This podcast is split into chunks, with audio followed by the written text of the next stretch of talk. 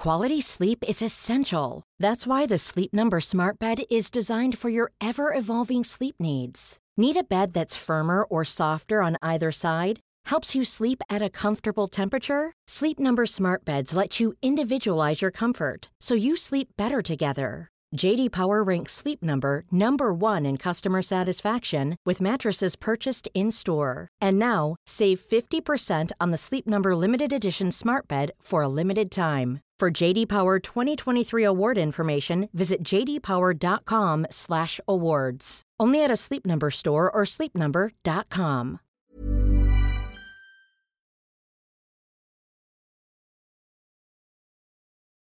The F-150 truck has been America's best-selling vehicle since the early Reagan era. The Ford engine's deep growl remains as evocative as one of the actor president's famous one-liners. It's also thirsty, of course, gets half the miles per gallon of the top selling cars in China and Europe. America's affection for trucks began in the post war period when car makers adapted military assembly lines for commercial use. To capture a growing suburban clientele, Ford refurbished the cabin of its F Series to include handsome upholstery, sun visors, and an ashtray. But Ford is no longer America's most valuable automotive company. Tesla, the electric car maker, is now worth more than the big three Detroit firms combined. Last year, Ford unveiled an all electric F 150. In the promotional video, the company's chief engineer, Linda Zhang, invites skeptical Ford superfans to watch it in action. The prototype tows 10 double decker railway cars. The engine remains inaudible. Can Joe Biden convince the rest of America it could be this easy being green? This is Checks and Balance. I'm John Prideaux, The Economist's US editor. Each week, we take one big theme shaping American politics and explore it in depth.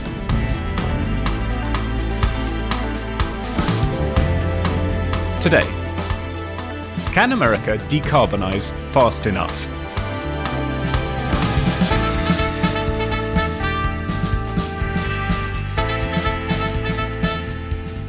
Power cuts across Texas this week have exposed a crumbling energy infrastructure.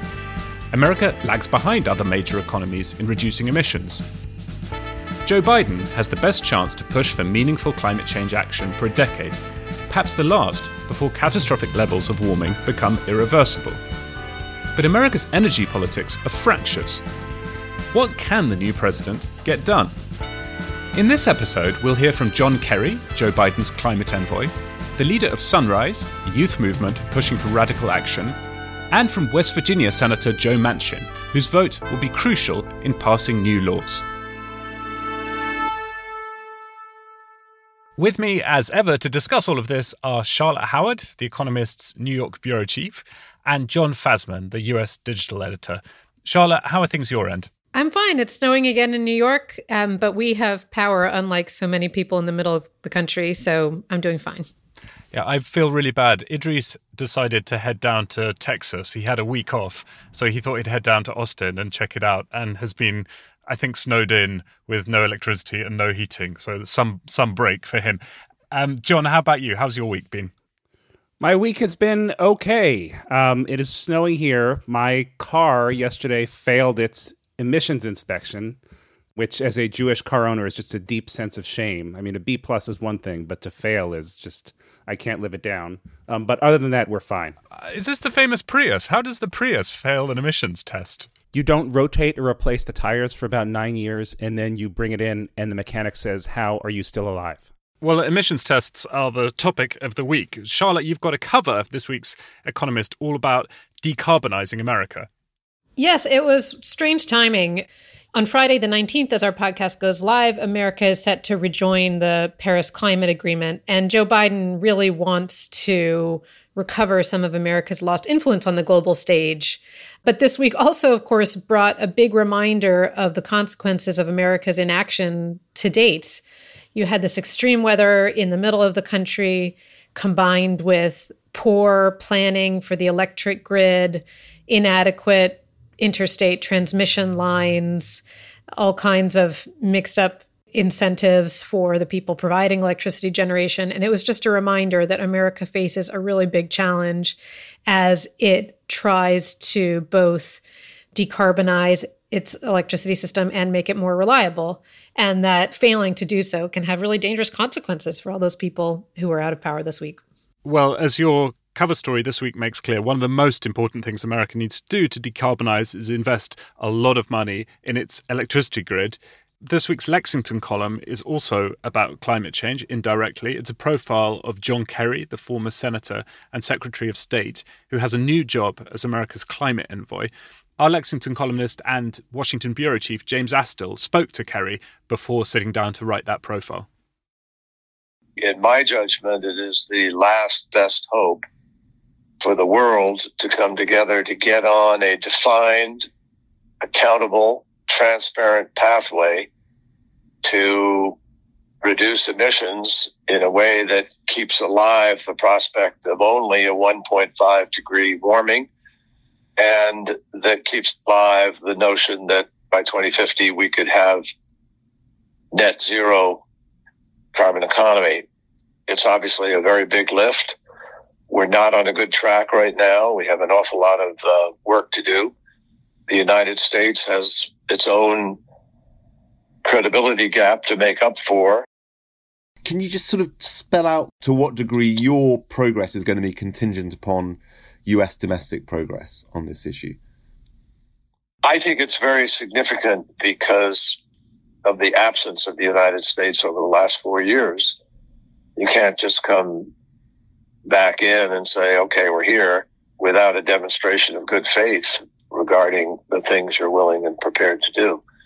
President Biden has put together an extremely ambitious, important down payment by the United States on the efforts we have to make here at home. And after the COVID legislation is passed, the infrastructure build back better component will be put on the table. That will include components that reduce our emissions and build our resilience and capacity to deal with climate. Will you be very involved in that domestic effort? Obviously, you're a veteran of the Hill, of the Senate. I'll be deeply involved in trying to uh, broaden the base of support in our in, in our country and abroad for the actions we have to take. When I was in Washington for the inauguration, I, saw a number of Republican colleagues who came up to me and expressed a, a real interest in trying to work on the issue. There's a growing awareness that we need to do this. I mean, after all, we have seen very, very large expenditures here in our country. You know, in 2020, we experienced a record breaking 30 named tropical cyclones and setting another record, 12 of those storms made landfall in the United States. Uh, and then and, and, and we spent around 100 billion recovering from natural disasters just in 2020 what is your sort of personal stake in this issue? You've done big jobs obviously secretary of state in the past. How how do you feel about this job in particular well, I've been involved in this uh, particular issue for a long period of time. I mean, I was in Rio at the initial Earth Summit. I was in the Senate when we heard Jim Hansen warn us in 1988 this was happening. Through the years, uh, I've been to many of these negotiations and meetings, and I've watched while the efforts have grown to deal with it, but never been sufficient. And so I view this as uh, a major opportunity for the world to come together and, and really be serious about it. Uh, and as a grandparent and a parent and somebody who has always cared about our generational responsibility regarding the environment, I view this as a critical moment where we either get people on the road to getting the job done or we take part in one of the human history's greatest moments of failure, which will have drastic, dramatic negative consequences. I refuse to certainly willfully let that happen. The metric of your success is going to be restoring American leadership and thereby pushing the world onto a 1.5 degree trajectory. which should become apparent yeah, in Glasgow? I frame it quite that way. I mean, restoring America's leadership is not the goal. The goal is to get the job done on climate. And if in the doing of that, our leadership and our participation earn some respect back, great. But the goal is to get the job done and to step up and work with other countries uh, effectively in order to do that. And and the goal is 1.5 degrees. That's that's how you're thinking about. The goal is to keep alive in this decade, to use this decade as the decade of advancing ambition sufficiently that we keep 1.5 alive and that we also lay out a roadmap to net zero by 2050 or better or sooner.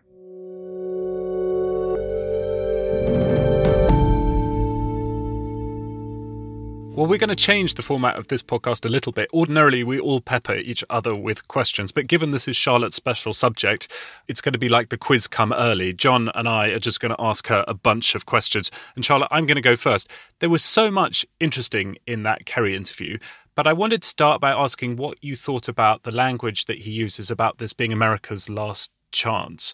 Because, on the one hand, I think that's somewhat supported by the science and it's appropriate in creating the sense of urgency required to get stuff done. On the other hand, America has missed a bunch of chances on climate change in the past. And I worry a bit that that language of last chance can kind of lead to sort of a feeling of hopelessness if things don't go according to plan this time, if you don't get ambitious climate legislation through the Senate, you know, Americans might just give up and say, well, we've missed our last chance and now the planet's just going to fry and there's nothing we can do about it. I understand that concern. I also think that it's okay to use the language of last chance for a few reasons. One is that you hear Kerry talk about how long we've known this is an issue, right? Throughout his very long career in the Senate, his time as a Secretary of State, it's not been a surprise that there needs to be action to curb the rise in global temperatures. What has been more surprising is America's extraordinary abdication on climate throughout its recent history. Um, and Donald Trump obviously is the most uh, remarkable example of that because he pulled out of the Paris Climate Agreement. He didn't deliver money that America had promised to help poor countries deal with climate change, all of the things that he did domestically to try to undermine uh, regulations that would curb emissions. So he's obviously a big example. But before that, it's not like America's record was so stellar. Congress hasn't considered serious climate legislation since 2009. George Bush declined to implement the Kyoto Protocol, you know, on and on. And the reason why I think it's okay to talk about this as a crucial time when America could take action is because it's pretty hard to control the White House and both houses of Congress at the same time. It doesn't happen very often. And the truth is that you have one party that really does want to take action on climate and another party that continues to dig in its heels. And there are, as you heard, some Republicans, an increasing number of Republicans, who say, both in private and a few in public, that climate change is real and the federal government needs to do something about it. But it is very, very hard to get legislation through. Action should be taken now. That doesn't mean if we don't act now that we shouldn't act later, but it's going to become much harder politically later, and it actually will become much more expensive later. The longer you wait, the harder it is to try to reach net zero, to try to avoid the worst impacts of climate change. So it is in America's interest and the world's interest, politically, environmentally, financially, to act sooner. So let me drill down a bit on something you said. The last time the U.S. passed climate legislation was 2009. Um, so we've been standing still here in America. What has the rest of the world been doing? Um, so to clarify, that's the last time America considered serious climate legislation, which was the Waxman-Markey cap and trade bill, and the Senate abandoned it, even though Democrats controlled at the time the White House, the House of Representatives, and the Senate. It was deemed just too politically toxic, and people were worried about the Tea Party, so it didn't move forward. What has happened in the intervening decade is a lot, both internationally and domestically, actually, just outside of Washington. So, of course, there was the Paris Climate Agreement, and you have countries setting targets for reducing climate emissions. But as important, you've seen countries pass policies, whether it's carbon pricing, Europe has its emission trading scheme, which is the biggest and most advanced system of carbon pricing in the world. But also, there's regulation and industrial policy through investment to try to position governments and countries for a new clean energy economy. And as I wrote about in a story for us in September, China really has shown how aggressive one can be in pushing towards an electrified future. So it is by far the dominant manufacturer of solar panels and batteries. It's invested in mines for essential minerals for the energy transition around the world. It's developing nuclear power. There's a lot of activity going on outside of the United States. And America doesn't yet have a big, comprehensive federal plan. It hasn't really done much on the federal stage in Washington to try to deal with climate. Charlotte, why do you think America is such an outlier internationally on climate change? I mean, if you think the last couple of hundred years of technical innovation, America has been at or you know close to the cutting edge in everything from air travel to space travel to the internet, computing, medical advances, but also advances in business models and you know, things that people think about a bit less when they think about innovation. And climate change, low carbon technology just seems to be a really big exception that. I mean, I suppose you could point Tesla as one American, you know, low carbon success. But overall, as you say, the running is being made in Europe, in China, not in the US, as far as I can see. Why do you think that is? Well, a few things. I want to give credit where it's due in that states have been much more aggressive than Washington in trying to move things forward. More than half of states, American states, have some kind of clean energy standard. And you do have America's national labs and all kinds of entrepreneurs who are working on this. But more broadly, in the sense of trying to really position America strategically for a cleaner economy, I think there are a few reasons why America is a laggard. One is that America has a huge oil and gas industry. China is dependent on imports of oil and gas. So it has a real interest in trying to electrify its economy more quickly to reduce its dependence on foreign suppliers. And Europe, too, they see a strategic interest in becoming more independent, less dependent on imports of Russian gas. That's one reason. But I think more important reason is America's unique political system. So there are a few things that really conspire to make legislation in Washington very, very difficult to pass.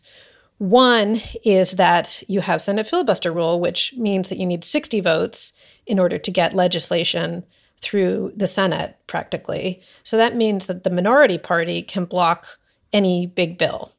The other is the Senate gives disproportionate power to small states. So the two people who chair the Senate Energy Committee are John Barrasso from Wyoming, Republican, and Joe Manchin from West Virginia, a Democrat. Those are two coal producing states. Their combined populations are smaller than the population of Brooklyn. So you have these two enormously powerful senators who represent a very small fraction of the American population, and they therefore have influence over what does and doesn't get through the Senate. Okay, thanks, Charlotte. We'll talk a bit more about what America ought to be doing in just a moment. But first, the usual reminder if you're enjoying this podcast, then please do subscribe to The Economist if you don't already. You'll find the best offer at economist.com slash uspod. Charlotte's briefing on American energy markets is on the cover this week. There's a fascinating piece on the science of puberty blockers, and our graphic detail page looks at inbred monarchs. Economist.com slash uspod is the link to subscribe it's in the notes for this episode.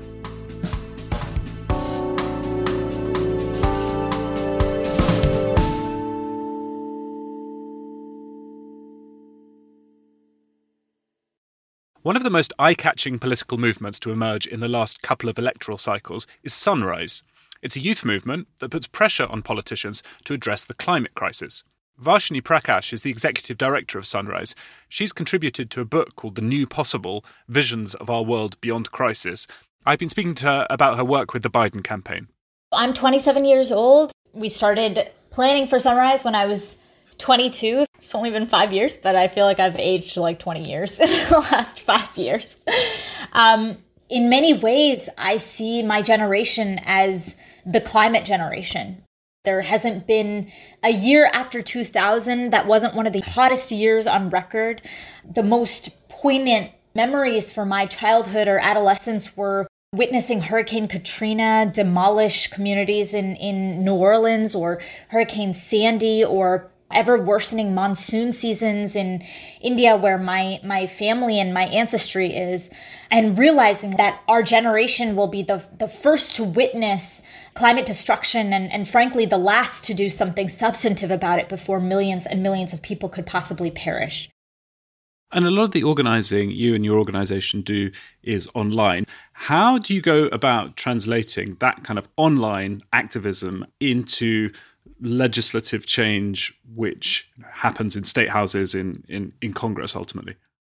Our theory of change is predicated on two things. One is social science shows us that we need a critical mass of active, vocal public people who are voting, who are donating, who are posting on social media, who are taking action in their communities. The other ingredient is political support. So we need a, a critical mass of enthusiastically supportive public officials. A perfect example is um, the Georgia election. We knew immediately that that winning the Senate or at least getting to 50 votes in the Senate was essential for the full scope of our, our vision on climate in this new Congress. So, you know, we made over a million calls directly to voters. There were trainers who were 13 years old who were training other young people on how to make calls to voters. People who will not be able to vote for the next three or four years, perhaps till the next presidential election. We can't just have a presence online. We have to translate that enthusiasm to on the ground organizing. And at the federal level, we're moving now from an administration that doesn't care about climate change to one that does worry about climate change, you know, a lot. How does that change what you do as activists? Earlier in 2020, we were extremely concerned about the level of support that Joe Biden had from young people, which was uh, abysmal. And he was struggling to garner support after it became clear that he was going to be the Democratic nominee. And we were sounding the alarm. Um, and to his credit, he actually invited us to be a part of crafting the solutions for the next administration. So I participated in a climate task force to define what the policy parameters around climate would be for Joe Biden's administration um, on behalf of Bernie Sanders. And many of the, the suggestions that we made, he actually incorporated them as part of his Build Back Better agenda for how we emerge from this pandemic. And so he ran on that. And now, as a result of, of our activity, and because we made millions of calls to voters and turned out young people, and because young people showed up at the polls, we're seeing that many of our priorities have become priorities for the Biden administration. Last question climate activism I think is really hard because you need to inform people that we don't have a lot of time, and yet you don't want to make people feel pessimistic about the chances of success because then we might as well you know give up and go home. So is there a story you can tell us that makes you hopeful that a meaningful pivot towards decarbonization can take place in america with its current political makeup yeah, I mean, that's the crux of it. But in terms of, of what I've seen as the concrete home, I mean, I think just the existence of Sunrise is enough. We have only been in existence for about three and a half years. Three years ago, um, climate was seen as a political loser. And now the president of the United States of America, his closing argument to voters was based on climate and environmental justice everybody believes that something is impossible until it is done.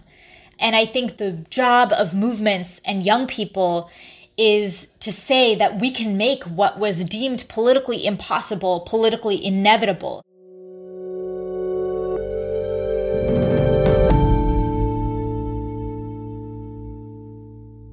That was a great interview. Varshini is very hopeful and engaged and successful. And I'm curious why do you think Sunrise has been more successful than other environmental movements, especially over the past couple of decades? Is it the fact that we are in a crisis now and maybe we weren't before? Is it the fact the evidence has become more incontrovertible? Or is it something that Sunrise itself has been doing right that other people did not do right? Um, probably all of the above. I think one thing that is important that's happened in the last decade, in addition to the changes that I listed before, are is that um, the IPCC, the Intergovernmental Panel on Climate Change, came out with this really big blockbuster report back in 2018, laying out the climate challenge and the urgency of action. And I do think not that many people read the report itself, but it made a big impact in terms of setting the scope of the problem into real terms that people could kind of wrap their heads around. And then the other thing that I think know, probably wouldn't be cited by the people at Sunrise, but I do think is really important in moving this forward, is that the costs of deploying clean electricity have really fallen. The costs of wind and solar have fallen by nearly 70 and 90% respectively over the past decade. And so that it seems more feasible than it did. It's not like it's this way out there idea that you can have clean electricity anymore. That's now become, quote unquote, the easy part, according to people like Bill Gates, who want to really ramp up investment in other kinds of research. And that as it becomes easier to deploy clean electricity, you see support not just from people in the Sunrise Movement, but companies, you know, big listed companies set their own carbon targets. They also are trying to reduce emissions. You have Larry Fink, the head of the biggest asset manager on the planet, BlackRock, asking companies to disclose how their strategies align with carbon neutrality. So it's not a fringe thing for 17 year olds in knit hats. It's Larry Fink and Mark Carney, the former head of the Bank of England. It's the heads of very, very large, the biggest companies in the world, Apple, Google, et cetera, setting their own carbon targets, including big utilities. So it's it's very, very widespread. I'm wearing a knit hat at the moment, but uh, I'm also recording this podcast from an electric car. I'll have you know. So uh, I'm t- ticking all the cliches. I guess the only question is, what other kind of hat is there? A top hat, trilby, all sorts, flat cap. Uh, what was I going to ask? Oh yeah, in practical terms, what does America need to do to decarbonize, right? On the one hand, it sounds kind of simple. You need to electrify everything, and then all of America's electricity has to be generated by renewables. But can you go into a bit more detail on how America would get to where it needs to go? For the moment, you know, park the politics and, and the fact that you need to get 60 votes in the Senate to get your ideal of a plan through. How would you go about you know, decarbonizing America if if the country had a political system that better reflected what Americans actually want? Well, the steps, I'm not going to talk about the policy mechanisms, but the steps are quite simple. So, in theory, not in practice. They are to remove emissions from the electricity system. It doesn't have to be all renewables. And indeed, an 100% renewable electricity system probably wouldn't work very well because wind and solar is intermittent and you need things to balance their generation. But you need to dramatically lower emissions from the electricity sector with an aim to getting to zero. You need to have more stuff run on electricity. So, cars and heating that relied on combustion of fossil fuels needs to instead be powered by zero emissions electricity. And then in the 2020s, what you really need to do as well is invest in a lot of transmission to carry uh, electricity from places that are generating renewable power to population centers. A big problem in Texas this week is that Texas's grid is not connected to that of neighboring states. So it can't import power when its own power generators fail. It can't import from Oklahoma or Louisiana or wherever it might be. And you need to invest in research because wind and solar power on their own can't do the job. They can do a lot of the job, but you also need both battery storage to store electricity on a short term basis. So, all the sunshine that is abundant in the middle of the day, if you store it in batteries for six hours, you can then use it in the evening. But you also need other types of really what's called firm or reliable electricity. And that could be from advanced nuclear plants. It could be from hydrogen that's blended with methane in gas plants. It could be gas plants that use carbon capture and sequestration. It could be biomass with carbon capture and sequestration, which is when you you capture the emissions and then you find some way of storing it, probably in an underground reservoir. There are lots of different things that could help to fully decarbonize the grid. And there are also technologies that you would need to decarbonize things like the making of cement, aviation, which can't an airplane can't run on a battery. Um, and so you need to ramp up research in those things, in some of that zero emissions, reliable electricity power, as well as zero emissions energy that can be used for some of these harder to decarbonize activities like aviation, shipping, huge trucks, cement making, etc. So all that work needs to happen in the 2020s so that by the 2030s you can really hit the ground running with deploying the technologies that work at scale. Let me ask you, you've listed a lot of things that need to happen, and Biden has this very ambitious climate agenda. If you had to pick the likeliest elements of that agenda uh, to actually become law, what do you think is feasible in this term? Well, one thing that's interesting, I think we're going to get into that in some more detail, but one thing that is interesting in Biden's pitch is that he really does talk about this as not just a way to transform America's emissions trajectory, but also as a way to transform America's economy. And that is implied with the slogan that he chose Build Back Better. And Gina McCarthy, who I interviewed for my story, is to domestic climate policy what John Kerry is to global climate policy. She oversees all of America's domestic climate work. And as Kerry said, you know, America doesn't have credibility on the global stage unless it can make action at home. So what she's doing is hugely important. And she really, really emphasized the jobs component in her interview with me. The scale at which you need to deploy clean energy over the 2030s would bring a huge boom in domestic manufacturing. Wind turbines, for instance, you know, a lot of that can be done domestically compared with solar panels, which are, you know, probably best produced overseas. Um, but then in addition to the manufacturing jobs, you have a huge amount of employment in construction. So think about all of those electricity wires that need to go underground in California, all those transmission lines that need to be built, the solar panels that need to be erected across the deserts, the turbines put up not just across the plains, but along America's coastlines, you know, 100 or so miles off the coast, pretty far out there, the supply chains to support that work.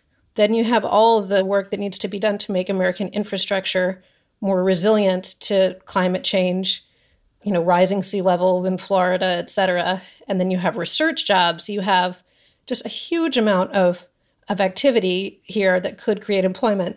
You also have the construction of all of the electric car charging stations. In addition, you might have a gigafactory here or there to produce electric cars themselves. There's a lot that can materialize. All right, thank you both. While we're talking about electric cars, I should mention the Economist Asks podcast. This week, Anne McElvoy is speaking to the boss of VW, Herbert Diess.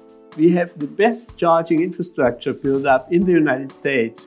We have invested about 2 billion to build up a fast charging network which enables you really to cross from north to south and from uh, west to east coast. It covers the country better than Tesla's charging network already. We'll be back in a moment to hear from Senator Joe Manchin, whose vote will be crucial in deciding what gets done on all this.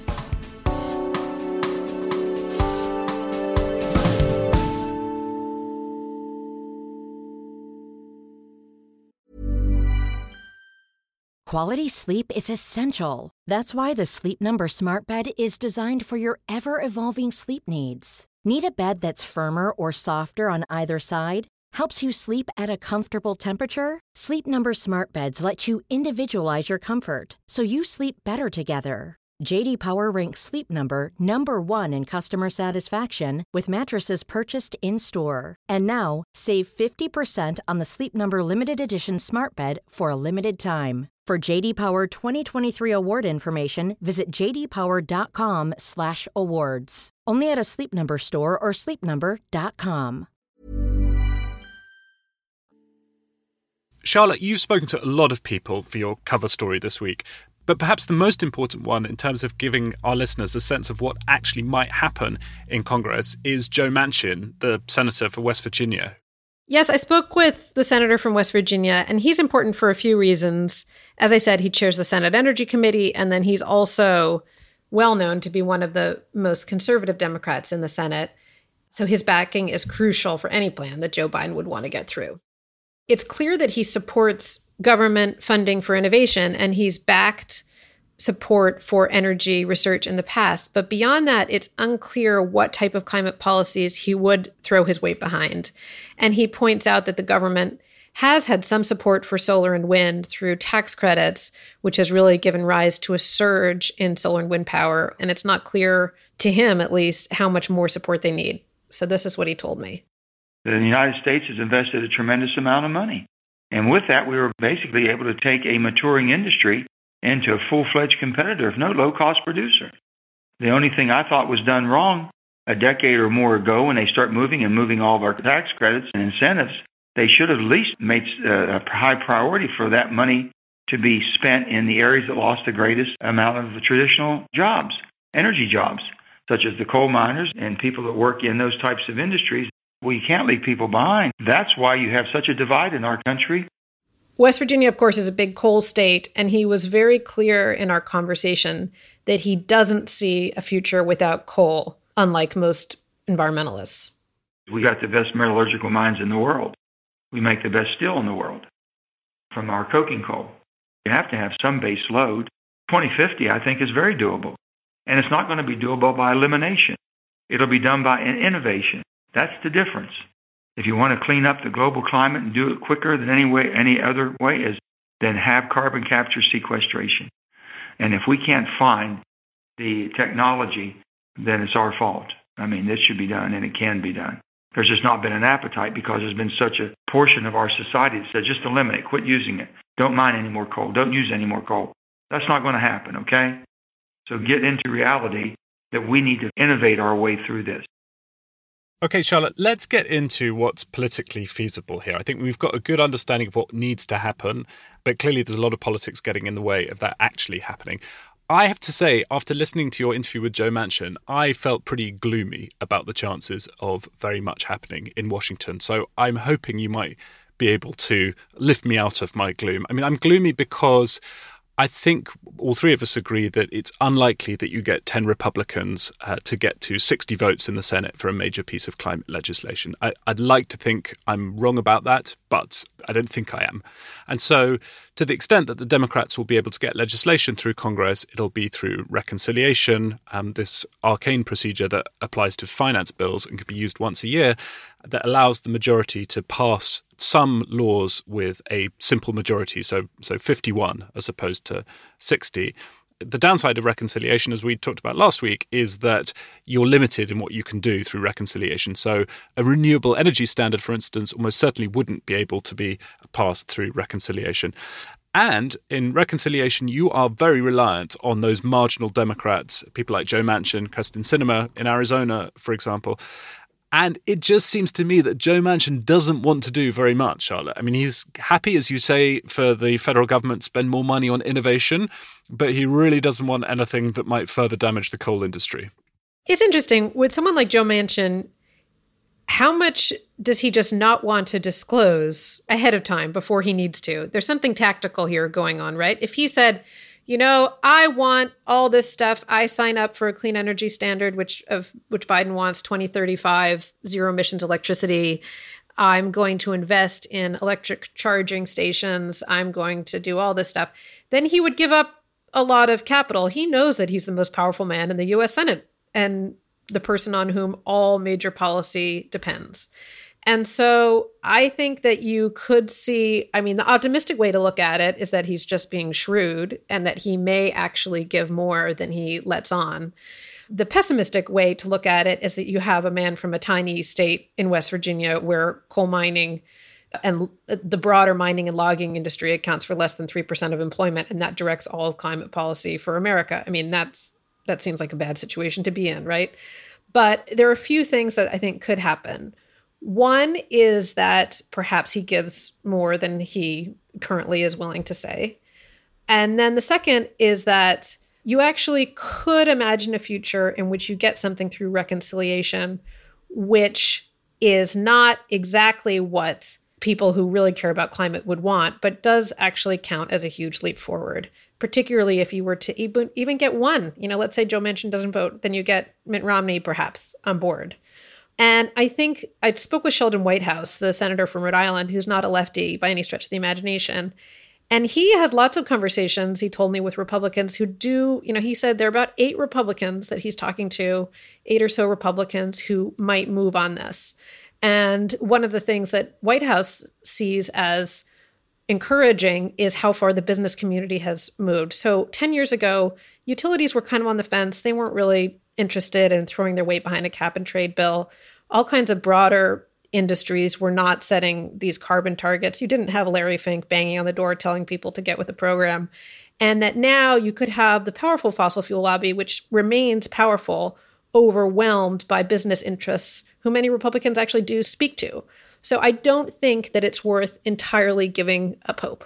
I think your point about Manchin's shrewdness is a really, really smart one. I think that comes out too when he talks about the filibuster, right? And he says, Over my dead body, will we eliminate it? But of course, you don't have to eliminate it entirely to make things easier to move. You can just keep carving out exceptions. So I think he takes these maximalist positions that sound good, you know, to voters in West Virginia, but I suspect there's more leeway there than you might think there is. If you had to guess whether Manchin is as adamant as he sounds, do you think he is? And what do you think the sorts of things he might support are? Um, I wish that I could tell you that I looked deep into his eyes and I understood his soul in the course of our interview, but I really don't know. I mean, if I, there are a lot of people who want the answer to that question, but I think there are a few things that you can picture Biden pursuing in a reconciliation bill. So, as John Prideaux said, it needs to be tax and spending measures. There's a lot that actually could fit into that. And there's a big debate over whether you could get a clean energy standard through reconciliation, essentially by designing it, frankly, more like a carbon price, where you have tradable emissions credits. This is not something that's so left field. I think it'd be hard, but you know, one can imagine that potentially being part of a reconciliation package. But beyond that, you really could have investment into energy research, into what that work that I described, the hard to decarbonize industries, cement, steel, thinking about how to scale up hydrogen as a source of energy, how to think about um, decarbonizing aviation. You could have all that stuff be part of investment in a reconciliation package. You could also have a lot of infrastructure spending. So, transmission lines, EV charging, on and on to support states and companies that want to pursue decarbonization. And I think a big question is within the Democratic Party, how does Biden craft a bill that satisfies both Bernie Sanders and Joe Manchin? And what I think is interesting is this idea, this lesson from the Obama administration is maybe don't play to the lowest common denominator. Don't play to the least ambitious version of what you actually want.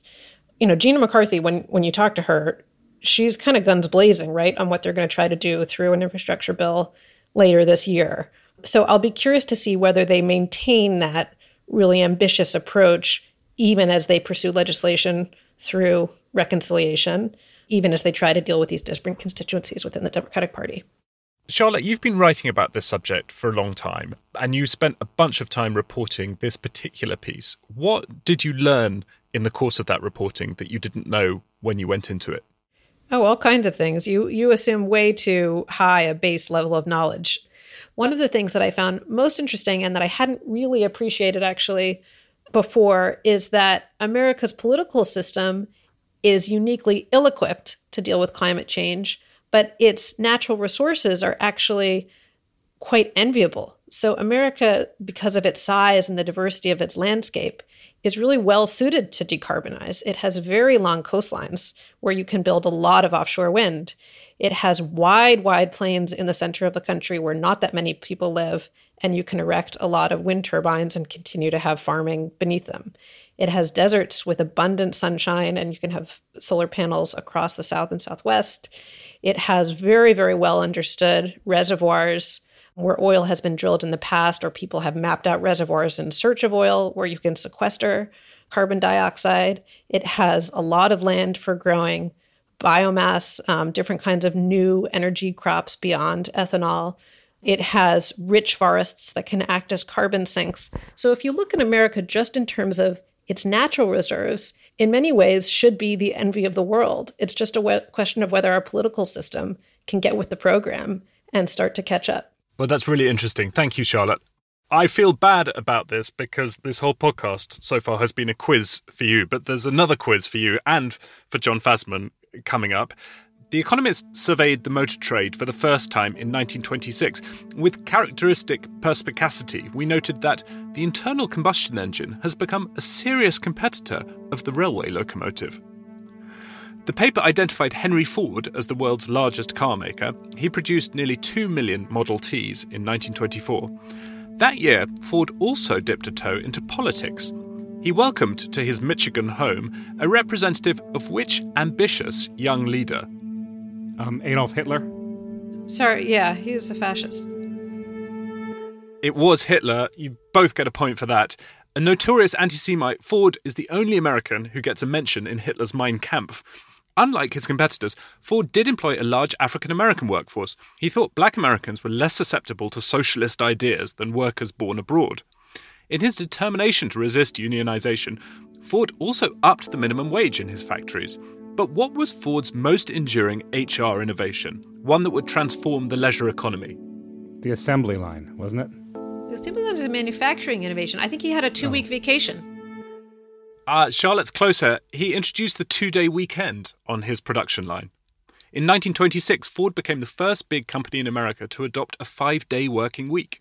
He believed the extra leisure time would boost consumption. Who's the guy who wants a three day work week now? There's some CEO. I'm ready to throw my weight behind him. Sorry, this is not constructive at all. Let's just leave it at that. Let's just, just cut everything. I'm just thinking aloud now and hoping for a longer weekend. All that remains is for me to wish you two a happy two day weekend. Thank you, Charlotte. Thank you, John. Thanks, John. Thank you. Thanks also to the people who put this podcast together our engineer, Nico Rofast, and our editor, John Shields. If you like the podcast, please leave us a rating and a review. And check out The Jab, The Economist's new podcast reporting on the global vaccination race. You can get in touch with us via email. The address is radio at economist.com. Thanks very much for listening. Stay safe and stay sane. We'll have more checks and balance next week.